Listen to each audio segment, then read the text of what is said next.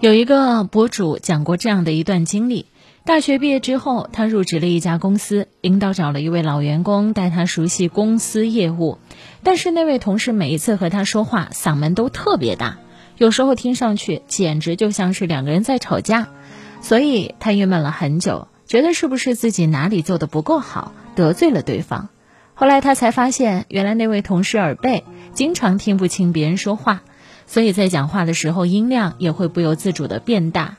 很多事就是这样，本来没什么，就是因为想多了，才让一切变得复杂。常言说：“有心者有所累，无心者无所谓。”人生的幸福有时候就在于放空，不要思虑过多，更不要自寻烦恼。当你用一颗简单的心去看待世界，你才可以在纷繁人世当中享受到岁月静好的幸福。